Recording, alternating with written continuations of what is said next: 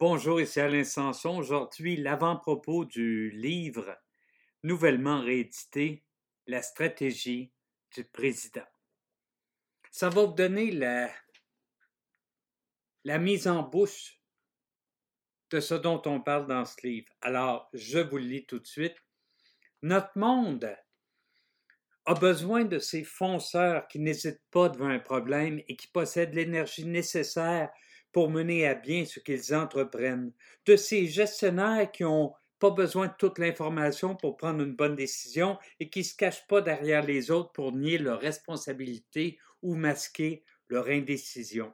Ce genre de personnes, je l'ai reconnu en vous.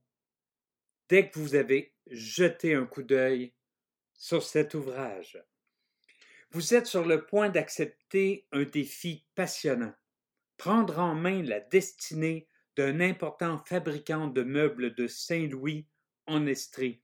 L'entreprise a connu une très mauvaise année.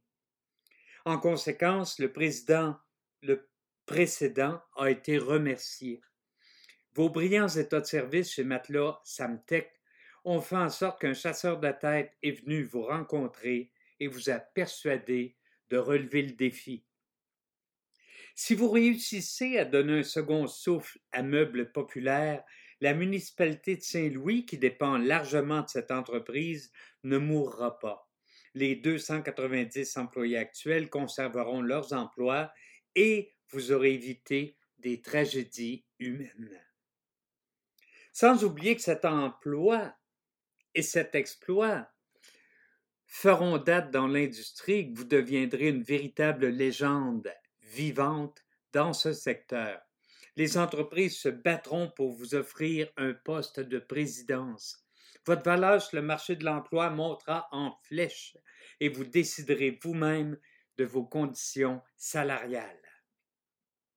Mais si vous échouez, la municipalité de Saint-Louis verra le niveau de vie de ses résidents chuter considérablement on se rappellera votre nom en maudissant votre arrivée à la présidence. Quant à vos chances de vous trouver un autre emploi dans la même industrie, elles seront presque nulles.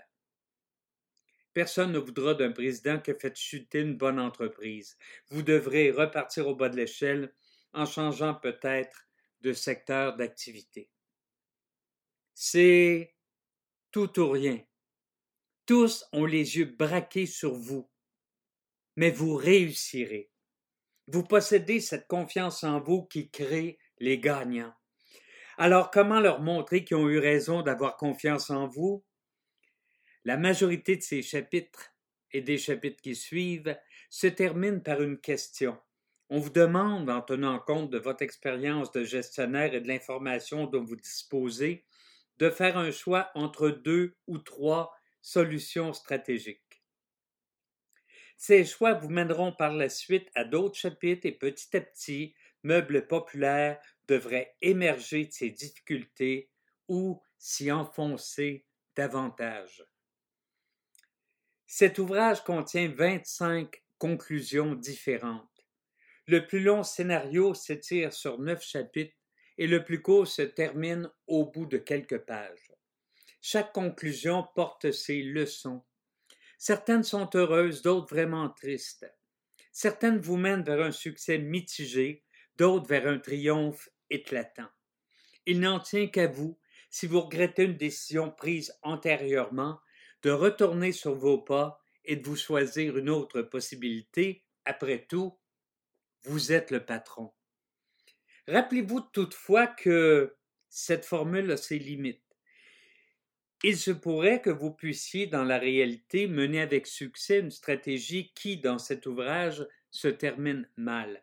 C'est le propre des affaires, on ne peut être sûr de rien. Évacuez alors la frustration en vous disant que ce n'est qu'un jeu. Toute la population de Saint-Louis a les yeux rivés sur vous. Ces citoyens souhaitent ardemment que vous soyez à la hauteur de leurs attentes et que vous ressusciez. Alors, bon courage.